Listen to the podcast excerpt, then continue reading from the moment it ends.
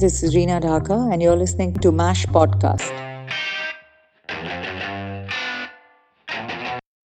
I'm a designer in the fashion industry in India. I began my work or came around as a very young person, late 80s.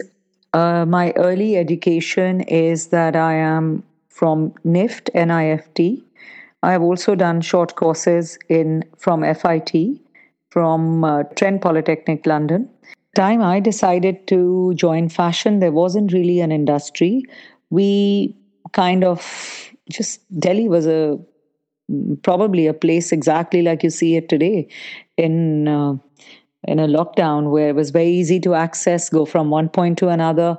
Everybody knew each other. The world was small. I remember late rohit khosla and his one tailor sitting in his maharani bagh residence having juice used to help make my clothes for a collection my practice at an early stage was that I was very full of ideas. I was very young.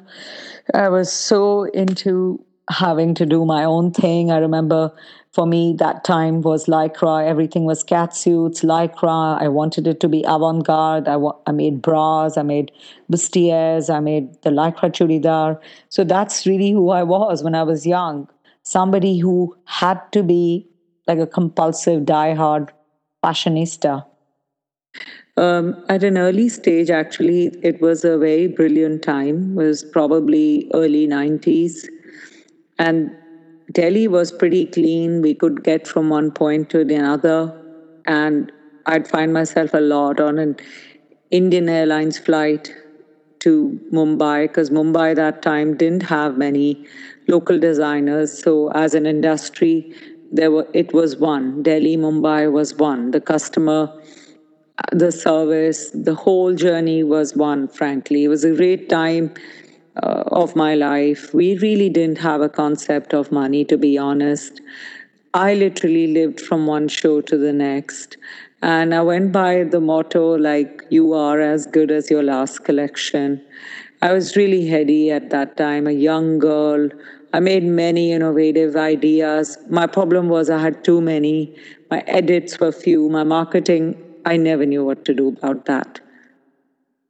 I remember at that time how we used to have, uh, you know, the, it was just a time where everybody from the late Prabuddha Das Gupta, I remember Sheena, Rohit Khosla, Mickey Contractor, all of us playing in Takshri after rounding up a shoot, and how we pursued shoots, and how I remember uh, Bharat Sikka, who was, was a legendary photographer, following Prabuddha everywhere.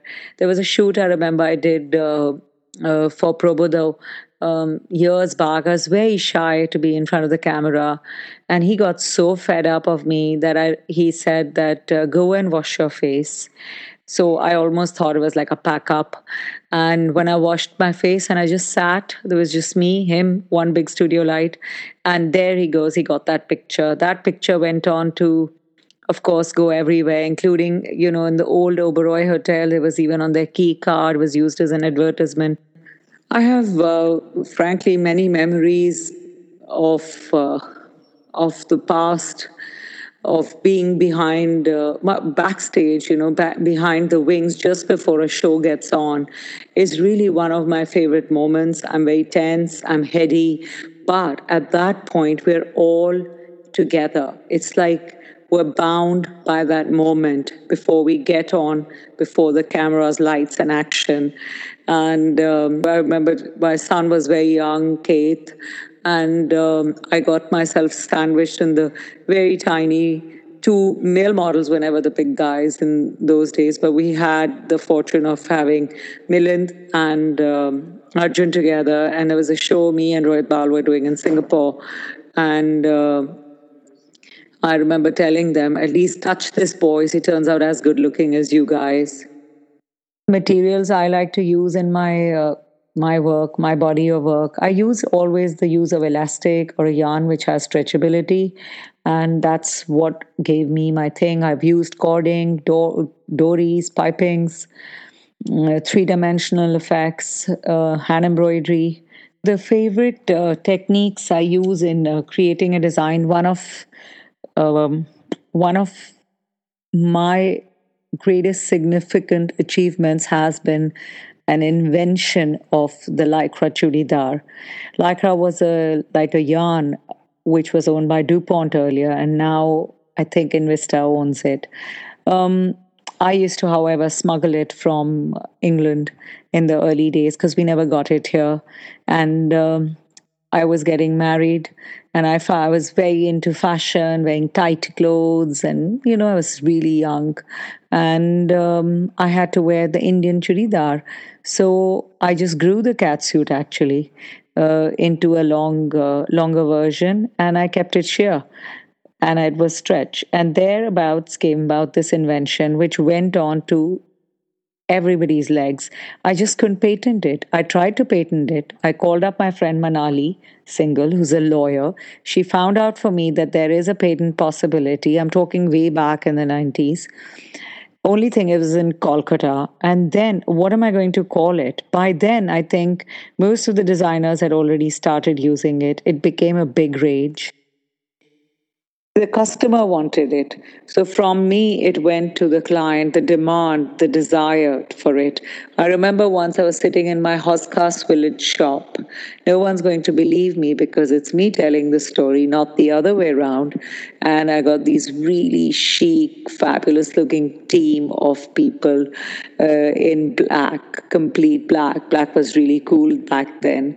And, um, and I asked and they said they were from the atelier of Chanel. And they had specially come all this way looking for what they called my Punjabi, which was my churidar. So I, of course, I sold a few pieces to them, but that was that was all it was. So I, I really look back and uh, now I, I realize that how I how bad I am at marketing, and having a business side to my life. But then, hell, life has other plans, so so be it. Favorite designers, frankly, over time, over the years, there are many favorites. There is also, in my eyes, my artisan, my workman, my countrymen, the craftsmen, who are all across this country, different states, different techniques, different weaves, and there is nobody really quite like them. My vision for the future, frankly, I'm quite a dreamer. I can spend weeks, months, days, years lying down and dreaming. I really think my vision for the future would be some kind of an ideal world where there is no stress like we had for the past few days with the lockdown of anything. We have no worries, where you're sort of paced out and your fears are diminished, and there is no competitiveness, and you are creating. You can create a master alone, you can do it with others. I don't know. I mean, something of use, something one can go with, whether it's objet d'art or something about sustainability, about recreating the history with a new look. I don't know what I feel for the future, but I what I really definitely want is a way we can, an ideal world where we can go back to where we were, but in a, with a difference, wherein we appreciate more, where we're more caring, where we're more grateful, to be more socially conscious, to be more environmentally conscious, both at work and in our hours of rest. The past has been a wonderful memory, a great journey where I, in my lifetime, have seen the beginning of fashion industry in India, the inception of it. I have been one of the founding members of even boards of like of having created bodies like FDCI. Then most of our earlier models are today your iconic movie stars. So I have really witnessed in my lifetime I've been very fortunate, I think, to have seen this industry reach from where it was to where it is. Now, of course, there is a challenge for all of us with the lockdown, with the virus, and the slowdown.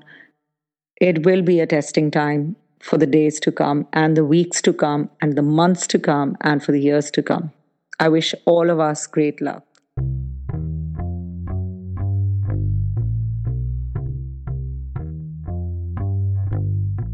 This is Reena Dhaka, and you're listening to MASH Podcast.